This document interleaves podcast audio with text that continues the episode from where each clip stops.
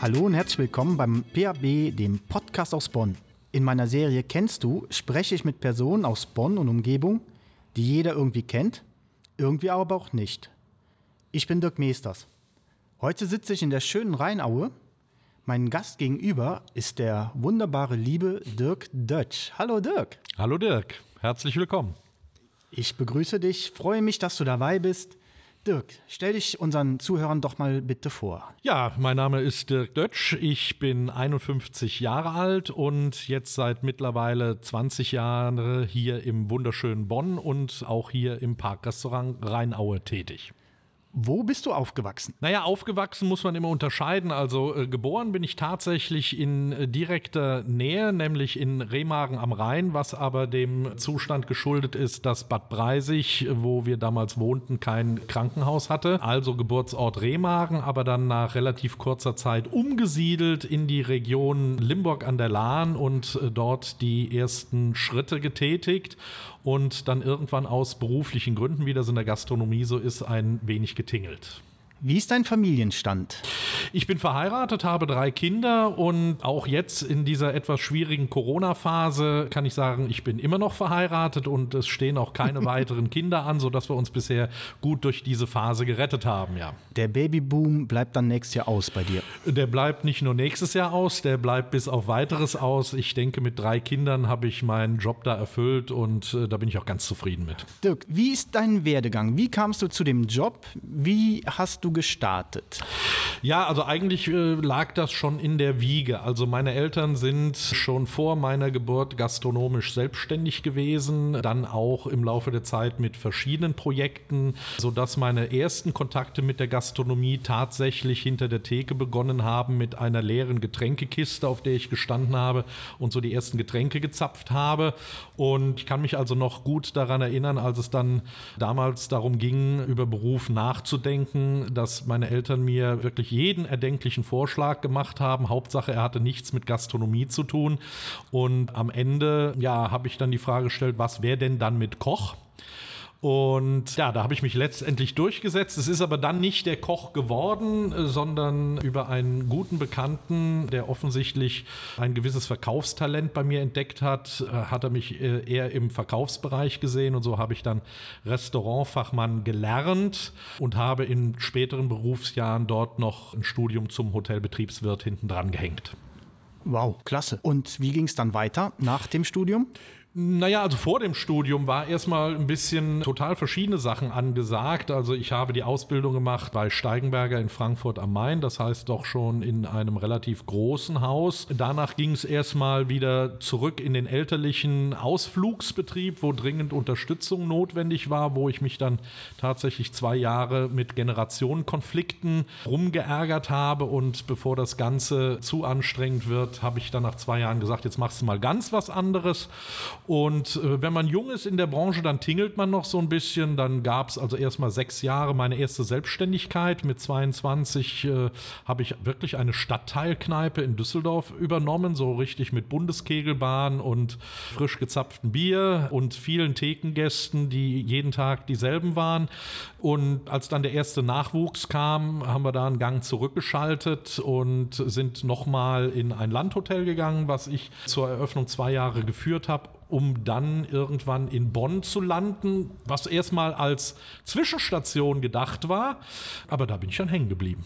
Im schönen Parkrestaurant. Im schönen Parkrestaurant, was auch, sage ich mal, am Anfang, als ich so, so, in der Winterzeit mich hier vorgestellt habe und der Park mehr oder weniger leer war, die Bäume trugen keine Blätter, es war nicht, es war wenig grün, es gab keine Außengastronomie, ähm, wo ich mir dann dachte, naja, hier suchst du dir aber mal besser ein Hobby, äh, weil da wirst du viel Zeit haben. Und dann genau zwei Monate später kam dann der Mai 2000 mit einem Rhein in Flammen mit Bombenwetter und Bab auf der Bühne und knapp 80.000 Menschen hier im Park, wo ich dann mich umstrukturiert habe und das mit dem Hobby dann direkt sein gelassen habe.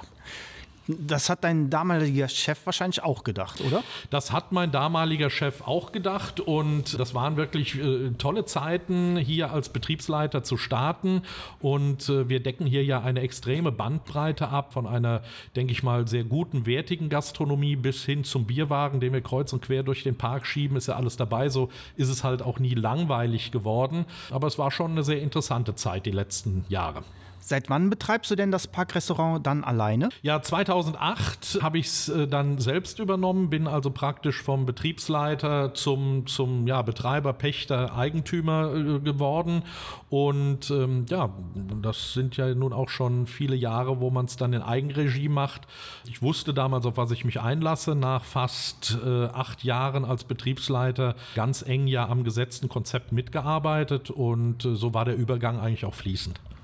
Was erwartet ein Besucher, wenn er das Parkrestaurant besucht? Wie sieht eure Speisekarte zum Beispiel aus? Naja, man muss es ein, ein wenig differenziert betrachten. Ich habe ja eben schon gesagt, wir sind relativ breit aufgestellt. Das heißt, der Restaurantbesucher, den erwartet auf jeden Fall eine absolute frische Küche. Das heißt, wir kochen noch sehr traditionell, ziehen die Soßen selbst und es, es gibt also auch keine Suppe aus der Tüte. Da wird alles frisch gekocht, natürlich auch teilweise vorgekocht. Und ich sag mal, wir schaffen das, denke ich mal, mit dieser Küche eine sehr hohe Bandbreite abzudecken. Es ist aber auch so, dass wir in der Lage sein müssen, in unserem Biergarten zum Beispiel einfach eine wirklich leckere Bratwurst anbieten zu können. Und das ist diese Bandbreite, die ich meine, die auch dafür sorgt, dass es nie eintönig wird. Dazu trägt der Wechsel der Jahreszeiten bei. Und von daher, sage ich mal, können wir hier sehr viel vom wirklich leckeren, guten, gehobenen Essen bis zum ja, Zapfen für mehrere tausend Menschen im Bierwagen decken wir alles ab. Habt ihr auch Außerhausverkauf? Ja, also äh, gerade jetzt in Corona-Zeiten bieten wir natürlich auch Essen zum Abholen an, was wir vorher so nicht hatten, weil wir nicht die typische To-Go- und Mitnahmespeisekarte haben, haben dann aber gerade zum Jahresende mit, mit unserem Gänsetaxi, wo wir Gänse praktisch durch die ganze Region gefahren haben, doch relativ großen Erfolg gehabt. Außer Haus definieren wir aber vielleicht auch ein wenig mit dem Begriff Catering. Das heißt, man ist bei uns auch in der Lage, für seine seine Feierlichkeiten zu Hause oder für Firmenfeiern, die wir teilweise bis nach Köln als Komplettdienstleister anbieten für Events mit bis zu ja, 1000, 2000 Personen, bei denen man sich dann um nichts mehr kümmern muss, weil wir vom Unterhaltungsprogramm bis zum Sicherheitskonzept wirklich alles mit abdecken. Und äh, das kann man bei uns auch bestellen, ja. Ach so, ihr macht auch Catering. Das wissen, glaube ich, die wenigsten, oder? Ja, die Problematik ist, dass wir natürlich bei allem, was wir tun, einen sehr, sehr hohen Aufwand betreiben. Und es gibt natürlich auch Lieferdienste, die äh, preislich zum Beispiel äh, ganz anders aufgestellt sind. Dafür arbeiten bei uns gerade im Servicebereich ausgebildete Fachkräfte und von daher sind wir da ganz anders strukturiert. Und äh, wir sind immer dann unterwegs, wenn es immer darum geht, eine, eine wirklich gute, gehobene Dienstleistung zu bieten. Und für uns war immer die Überlegung, wenn wir das jetzt sehr öffentlich bewerben, dann müssen wir noch mehr in den Bereich Equipment, Technik, Bevorratung, mhm. äh, Lager für, für Technik äh, investieren. Und so haben wir gesagt, wir machen es nebenbei. Also das funktioniert auch gut. Wir sind für einen Energieversorger für viele Veranstaltungen unterwegs. Wir sind im Rahmen des Beethovenfestes unterwegs. Wir haben wirklich Firmenkunden, bei denen wir im Haus große Weihnachtsfeiern durchführen. Und ähm, das läuft gut parallel mit, ja. Wie viele Personen hast du hier beschäftigt? Ja, mit saisonalen Schwankungen ist das natürlich unterschiedlich. Also man kann also sagen, zwischen Winter- und Sommersaison liegen wir im Bereich Auszubildende, Festangestellte zwischen 20 und 25, 26 vielleicht auch knapp 30 Personen. Das hängt immer so ein bisschen von der Saison ab. Dazu kommt natürlich, um die große Flexibilität zu wahren, gerade für die Außenbereiche Biergarten, einen großen Teil an Minijobber. In einer normalen Biergartensaison setze ich nur in unserem Biergarten nochmal bis zu 60 Minijobber nur im Biergarten ein. Dazu kommen nochmal 20 Minijobber, die wir für den, den Stamm im Restaurant selber benötigen. Also nur als Beispiel mal zu sagen, an einem großen Rhein in Flammen, wobei das auch ein bisschen rückläufig gewesen ist, hat man schon mal 60 Mann zeitgleich im Einsatz. Das ist eine Menge, ne? die alle am Laufen zu halten. Ja, das ist ein bisschen wie Flohzirkus, ja. Flohzirkus. Dirk, wie sind die Räumlichkeiten hier? Wie viele Sitzplätze hast du drinnen, um deinen Gästen hier irgendein schönes Fest zu ermöglichen, eine Party, Geburtstag, Hochzeit, wie auch immer? Und wie viele Gäste können bei dir auf dem Freigelände, Biergarten Platz nehmen? Ja, also die, die Innenräume teilen sich auf äh, in drei Bereiche. Wir haben also ein Hauptrestaurant und dazu Räume für Feierlichkeiten, die man separat auch vergeben kann. Wir kommen insgesamt innen auf gute 250 bis 300 Plätze und haben an das Restaurant angebunden eine Terrasse, die wir im Moment mit 200 Plätzen bestuhlt haben. Aber durch die Fläche, die wir am Haus haben, sind wir natürlich flexibel. Bei Feierlichkeiten können wir einfach eine Außenfläche mit dazu nehmen, die wir dann bestuhlen können. Also das ist schon relativ flexibel. Der Biergarten ist Bonns größter Biergarten. Wir haben also ja, 800 Sitzplätze im eigentlichen Biergarten selber. Und viele wissen ja, dass wir im Sommer acht Wochen Live-Konzerte machen und täglich dort Musik spielen. Und dort befinden sich dann teilweise, je nach Wetterlage und Bandangebot, ja, im Biergarten und drumherum bis zu 1500 Gäste zeitgleich. Wo du das gerade ansprichst, diese Sommer-Live-Konzerte, nehmen wir doch mal die Sommerkonzerte. Wie finden die statt? Wie kommen die zustande? Ist der Dirk Dötsch da und sagt, wir machen ein Programm, wir suchen die Band selber aus? Oder hast du da Hilfe oder bekommst du von außen vielleicht die Bands zugeliefert? Ja, also wir, wir, haben natürlich über das ganze Jahr unendliche Bandbewerbungen, die uns einfach per Mail was zuschicken, wo ich teilweise antworten muss. Also da habt ihr total falsche Vorstellungen. Wir sind nicht die Lanxess Arena. Das, was ihr als Band auf die Bühne bringt, können wir mit unserer kleinen Biergartenbühne überhaupt nicht leisten und abdecken. Es gibt hier im Hause einen ja, freien Mitarbeiter, der seit über 25 Jahren, also schon bei meinem Vorgänger, das Musikprogramm plant und Vorschläge unterbreitet und nachher den Terminkalender füllt. Dann ist es einfach immer so, dass nach der Saison direkt schon vor der Saison ist und wir im November tatsächlich Manöverkritik machen und äh, tatsächlich immer wieder auch mal feststellen, also das und das Konzert war gar nichts, das musste rausnehmen. Wir haben auch gewisse Musikrichtungen, die wir, wo wir Erfahrungen gemacht haben, dass wir die mit purer Absicht nicht spielen, weil es im Biergarten nicht funktioniert. Es muss immer auch ein bisschen Biergarten kompatibel sein. Und dann geht man in das neue Jahr und mit dem Mischungsverhältnis ein Drittel darf wiederkommen und ist regelmäßig da, ein Drittel hat mal Pause gemacht und kommt zurück und ein Drittel ist komplett neu, wird dann ein Programm zusammengesetzt und wenn das Jahr normal läuft, also nicht mit Corona-Beschränkungen läuft, geht es meistens im Juli los und läuft bis Ende August. Wie du gerade gesagt hast, wenn es normal läuft. Jetzt hatten wir letztes Jahr das Problem, es lief gar nichts normal. Wie ging es dann mit dir und den Sommerkonzerten zum Beispiel weiter? Es waren ja Kontaktbeschränkungen da, man durfte nicht so viele Leute reinlassen. Hast du das trotzdem am Laufen gehabt? Naja, also wir haben relativ lange gewartet. Es war so, dass wir natürlich ein ganz normales Programm auch terminlich geplant haben. Es gibt bei uns ja zwei Konzertreihen. Das ist die Sommerfestival, was täglich Juli und August stattfindet. Und vor- und nachgelagert das Sonntagsprogramm, was ja schon im Mai beginnt. Und es deutete sich ja so im April an, dass irgendwas möglich ist. Keiner genau wusste, was möglich ist, wann was möglich ist und in welchem Rahmen es möglich ist.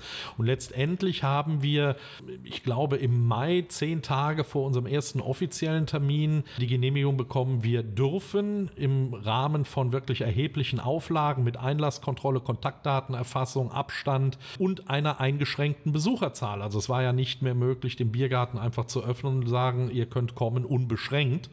Und so sind wir relativ kurzfristig ins Marketing gegangen und haben dann testweise diese Sonntagskonzerte gemacht. Und das hat funktioniert. Es ging erstmal darum, können wir das Konzept umsetzen und können wir gewährleisten, dass die Leute hier mit einem sicheren Gefühl ein, ein paar fröhliche Stunden verbringen können. Und als wir nach drei, drei, vier Konzerten gesehen haben, okay, das kriegen wir umgesetzt, haben wir das dann auf das Sommerfestival übertragen und äh, haben dann tatsächlich zum normalen Termin mit dem Sommerfestival begonnen. Problem war, dass wir relativ spät mit dem Marketing erst anfangen konnten. Und ich glaube, dass in der Anfangszeit die Leute alle äh, geglaubt haben, es ist ja alles verboten. Und so war die Nachfrage erstmal nicht so hoch. Das hat aber dann zum späteren Zeitpunkt äh, zugenommen. Und dann haben wir ja noch ein paar Nackenschläge bekommen. Dann ist ja einmal äh, der Biergarten am Brand zum Opfer gefallen und so ging es dann weiter. Ja, als wäre Corona nicht schlimm genug, du sprachst es gerade schon an, ein paar Nackenschläge. Die Nackenschläge, die ich mitbekommen habe, war einmal ein Brand, der nicht ganz unerheblich war, so mal zwischendurch. Dann gab es Unwetter und dann gab es, glaube ich, noch Sturm und ich weiß nicht, was noch alles kam. Bitte berichte doch mal. Naja, also da hast du natürlich recht. Ich habe irgendwann am Ende in der Saison gesagt, also was uns jetzt noch fehlt, ist ein Vulkanausbruch. Den Rest haben wir ja eigentlich komplett mitgenommen. Also ähm, ich kriegte irgendwann um halb fünf nachts nach den ersten 14 Tagen, glaube ich, Sommerfestival einen Anruf von der Polizei. Ihr Biergarten ist komplett abgebrannt oder brennt gerade komplett. Dann bin ich um halb fünf hier gewesen und ähm, habe relativ schnell festgestellt, äh, dass das Wort komplett falsch benutzt wurde. Es war also tatsächlich das Gebäude, äh, der Thekenausschank, die Grillstation. Aber ich habe relativ schnell gesehen, dass also unsere Schirme, dass vor allen Dingen unsere 100 Biergarnituren, die wir haben, relativ unversehrt da noch standen. Und wir haben dann im Laufe dieses Morgens, dieser Nacht gemeinsam mit meiner Frau Frau überlegt, was können wir machen? Was machen wir denn jetzt mit unserer Bestuhlung? Ja, solange ich einen Tisch und einen Stuhl habe, gilt es für mich, diesen zu füllen. Und in Zusammenarbeit mit der Stadt haben wir es also geschafft, 24 Stunden später ohne Konzertausfall auf einer alternativen Fläche weiterzumachen. Haben da natürlich noch mal eine gute Woche gebraucht, bis wir die Infrastruktur Tag für Tag verbessert haben, weil da war nichts. Da war weder Wasser noch Abwasser noch Strom noch sonst irgendwas. Und dann haben wir das erstmal weitergemacht. Auf dieser wirklich schönen Fläche mit einem schönen Ausblick gab es sehr viele schöne große Bäume, die dann natürlich bei aufkommendem Umwetter dafür gesorgt haben, dass wir mit abgebrochenen Ästen tatsächlich zweimal Konzertabbruch hatten. Und einmal kam dann noch Starkregen dazu, da ist uns die Bühne unter der Wasserlast dann auch noch zusammengebrochen. Aber am nächsten Tag ging es weiter. da, da, da muss ich schlucken. Das ist, das, dass man dann trotzdem schafft, sich dahin zu stellen und sagt, ja, wir packen an, wir machen das schon irgendwie. Den Mut, den du immer wieder zusammenreißt und ich sag ganz ehrlich, ich sehe dich morgens bei Facebook, wo du postest, der Biergarten ist abgebrannt. Dann stehe ich da oder sitze da und sage, um Gottes Willen. Und abends sehe ich, das Konzert hat stattgefunden. Also wenn einer einen Orden verdient hat für hinfallen, aufstehen, Krone richten und weiter geht's, dann ist der definitiv Dirk Dötsch. Gibt es da einen Löwen für? Gibt es da. Das, das gibt es ja gar nicht. Was sagen denn deine, deine Mitarbeiter, dass du so die Kraft hast und immer wieder aufstehst und sagst, du kannst mir noch einen in den Nacken hauen, ich halte auch die andere Wange noch hin also sagen wir das mal so, ohne meine Mitarbeiter hat das natürlich nicht funktioniert, weil ich bin ja derjenige, wo das im Kopf stattfindet und die Mitarbeiter dann tatsächlich innerhalb von wenigen Stunden das komplette Equipment von Platz A nach B und dann am nächsten Tag nochmal eine Ecke weiter. Wir sind ja vom, vom abgebrannten Biergarten zum Sonntagskonzert erstmal auf die Terrasse gewandert und dann am Montag, praktisch in der Nacht von Sonntag auf Montag, von der Terrasse auf die neue Ausweichfläche. Und das ist natürlich auch problematisch, wenn ich morgens hier auflaufe und dem Team sage, so, heute machen wir das, heute machen wir das. Aber das gab natürlich auch in der Truppe ein wenig Elan teilweise. Wir haben so eine WhatsApp-Gruppe untereinander, habe ich dann nachts noch irgendwelche WhatsApp-Nachrichten geschickt und sagt, ich bin, lieg hier auf der Couch, mir ist das gerade eingefallen, das machen wir. Und es war auch außer Frage, dass wir nach dem äh, Unwetter sofort aufgeräumt haben. Also als wir wieder vors Haus gehen konnten und ungefährdet auf die Fläche konnten, haben wir aufgeräumt. Und das, wie gesagt, da steht ein, ein Riesenteam dahinter, die in diesem Jahr wirklich alles mitgemacht haben. Ich bin auch, sage ich mal, relativ stolz, dass ich das immer wieder höre, wie toll wir das gemacht haben. Ich selber muss allerdings sagen, also für mich ist das selbstverständlich. Das ist mein Job, das ist A, unser, unser Leben, unser Lebensunterhalt. Ich habe eine Verpflichtung auch meiner Familie und der Familie meiner Mitarbeiter gegenüber. So gibt es eigentlich gar keine Alternative. Die Alternative ist auf dem Sofa sitzen und die Hände in den Schoß legen. Und das funktioniert halt nicht. Trotzdem, Hut ab, Dirk. Das ist ganz großes Kino. Also wirklich. Und ich glaube, alle deine Angestellten, die lernen so viel dadurch fürs weitere Leben. dass einfach Ärmel hochkrempeln und weiter geht's. Ja, für uns irgendwie selbstverständlich, aber ich will nicht sagen, dass es einfach gewesen ist, aber man blickt schon mit Stolz zurück auf das vergangene Jahr und ja, irgendwie waren wir so das Gastro-A-Team.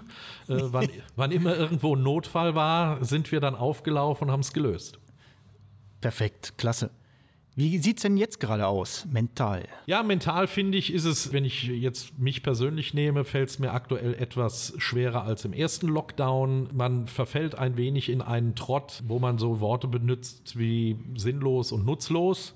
Ich meine, ob man das, was an Geschäft übrig geblieben ist, und das ist ja nicht mehr viel, man hat ja zum wiederholten Male uns unsere Arbeit verboten. Ob ich das jetzt heute erledige oder morgen oder übermorgen, ist aktuell ja überhaupt nicht, nicht wichtig und da muss man wenig aufpassen aufpassen. Ich habe jetzt in der letzten Woche einfach mich zusammengerissen und gesagt, so, wir starten jetzt die liegen gebliebenen Projekte neu, um einfach um sich selbst zu motivieren. Aber wir sind natürlich auch in einer Zeit, die wettertechnisch weitaus schwieriger ist als der erste Lockdown, wo du als Gastronom ja auf einmal überrascht warst, Sonnenschein und Wochenende und du bist zu Hause, das, das kenne ich ja überhaupt nicht, und dich dann mit deiner Frau mal in den eigenen Garten gesetzt hast und gegrillt hast. Das war die letzten Wochenenden, äh, letzten Wochen ja eher schwierig. Es war nur nass, es war grau, es war regnerisch. Also schon schwierig, aber ich sag mal, das Team ist noch gut gelaunt, wobei wir ja leider immer noch auf eine Öffnungsperspektive warten und total ungewiss sind, wann wir wieder dürfen. Aber unser Glühgarten hat ja geöffnet. Das heißt, es gibt dort ja ein Glühweinangebot, ein Getränkeangebot, es gibt Backfisch und da ist man ein bisschen beschäftigt. Also ganz schlimm wäre, wenn wir gar nichts mehr zu tun hätten. Wo du es schon angesprochen hast, Glühgarten. Da hattest du im Dezember oder November zur Weihnachtszeit wieder eine Idee. Da bist du aufgesprungen, hast gesagt, Leutchen da draußen, kommt zu mir, ich biete euch auch was an. Ja, die Idee war eigentlich noch eine ganz andere. Also das Wort Weihnachtsmarkt haben wir immer versucht zu vermeiden, weil es darum ging, wenn ein Weihnachtsmarkt verboten ist, können auch wir keinen Weihnachtsmarkt machen. Aber es ging mir gegen den Strich, wieder ein Verbot zu bekommen und gar nichts zu machen. Also haben wir unsere Außenflächen genutzt und haben gesagt, naja gut, wenn man in den Skigebieten im Winter in der Skijacke äh, Getränke zu sich nimmt, dann funktioniert das in dieser besonderen Situation vielleicht hier in Bonn auch. Und so haben wir uns eigentlich gerichtet und haben tatsächlich auch nochmal wirklich viel investiert. Wir haben zwei Eisstockbahnen selbst gekauft. Wir haben rund ums Restaurant Heizstrahler installiert und wir haben, das war meine Idee, aus einem Sommerbiergarten einen Winterbiergarten machen wollen mit einer Zeltüberdachung und zwei, drei Buden und äh, als wir das alles fertig hatten und auch die Buchungsanfragen gerade für die Eisstockbahn in Verbindung dann nachher mit dem Glühgarten wirklich gut angenommen wurden, hat man ja mehr oder weniger gefragt, seid ihr jetzt fertig? Ja, okay, dann könnt ihr jetzt abschließen.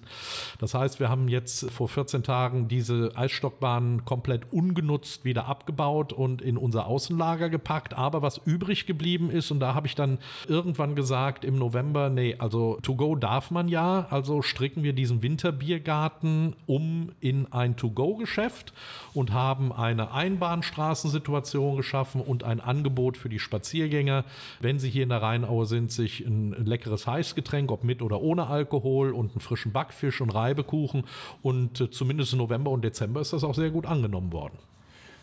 Kommt vorbei, schaut euch das an. Dirk, wann hat dieser Glühgarten geöffnet? Jeden Tag in der Woche oder nur am Wochenende? Nein, es ist also schon so, dass wir, dass wir auch immer schauen, wir wollen ja auch irgendwann wieder komplett aufmachen, sodass es immer der schmale Grad ist zwischen, man bewegt viele Menschen dazu, mobil zu sein, was man aber ja nicht so wirklich soll, weil man ja Kontakte vermeidet.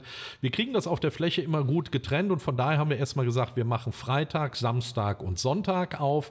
Das sind ja auch die Haupttage, wo Leute dann sich ein wenig bewegen können. Der eine oder andere ist während der Woche ja im Homeoffice, also freitags ab 15 Uhr und samstags, sonntags ab 12.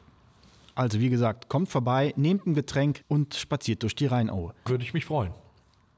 Dirk, wenn du aus der Türe hier rausgehst, schaust in die schöne Rheinaue, was sagst du dazu? Wie findest du die Fläche? Wird die gut genutzt oder bietet die noch viel mehr Möglichkeiten? Naja, erstmal ist zu sagen, dass äh, mir natürlich, wenn du 20 Jahre jeden Tag hier bist, ein wenig der Bezug verloren geht. Also ich finde es schön, wenn ich irgendwo in Kitzbühel, Tegernsee oder in den Bergen bin, weil das eine Region ist, die ich halt nicht kenne. Das hier sehe ich jeden Tag. Und da muss man natürlich schon sagen, was die wenigsten Bonner wissen, die Rheinaue erstreckt sich über zwei Rheinseiten. Also wir haben auf der links- und auf der rechtsrheinischen rheinischen Seite Teile der Rheinaue und insgesamt gesehen ähm, ist es tatsächlich so, dass die Rheinaue flächentechnisch größer ist als das Fürstentum Monaco.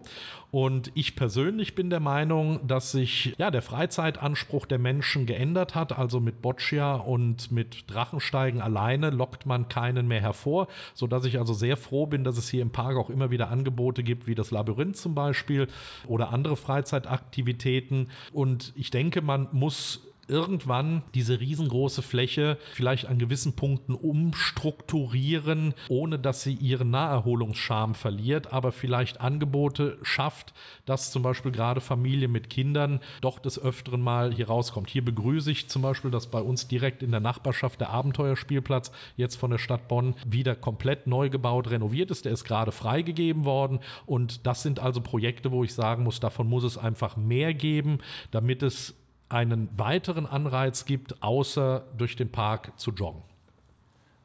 Hast du da spezielle Ideen? Naja, also ich sag mal, äh, es, es gäbe viele Möglichkeiten. Das Problem ist, dass man wissen muss, was die Stadt möchte und ob das überhaupt gewünscht wird. Aber ich denke, diese große Fläche kann eigentlich noch mehr genutzt werden. Und hierbei geht es eigentlich nicht um Veranstaltungen in Form von Konzerten oder sonstigen Dingen. Aber man muss vielleicht auch über den Tellerrand schauen, was in anderen deutschen ähm, Parks angeboten wird oder was im europäischen Ausland geboten wird. Also ich sage mal von Central oder Hyde Park Park sind wir natürlich meilenweit entfernt. Aber da muss man sich einfach mal ein Beispiel dran nehmen, dass diese Riesenfläche ja nicht einfach nur grün sein muss, sondern dass es für die Menschen und gerade für die Familien interessante Anlaufpunkte gibt. Ich denke mal, wenn du in Bonn fragst, wer war denn in der Rheinau schon mal im deutschen Garten, dann werden viele mit fragenden Augen gucken und sagen, was ist das denn? Also den japanischen Garten kennt man, aber Löffelwald, deutscher Garten, äh, Bienenhaus, das sind alles Dinge, die vielleicht beim Bonner auch überhaupt nicht so richtig bekannt sind. Und da, denke ich mal, haben wir noch viel Luft nach oben. Dirk, das war's für heute. Ich bedanke mich vielmals für das super Gespräch. Ja, es war sehr nett. Ich habe mich gefreut, dass du hier warst und freue mich wie immer über deinen Besuch. Und vielleicht sehen wir uns dann zu normalen Zeiten auch mal wieder. Ich auf der anderen Seite und du am Mischpult. Würde mich freuen. Da würde ich mich auch sehr freuen. Ansonsten versuche ich dich am Wochenende zu besuchen bei einem lecker Punsch. Ja, würde ich mich freuen. Bis dann. Liebe Zuhörer, natürlich auch wieder ein Dank an euch für euer Interesse. Ich verabschiede mich bis zum nächsten Mal, bis es wieder heißt, herzlich willkommen bei Kennst du, dem PAB Podcast aus Bonn. Euer Dirk.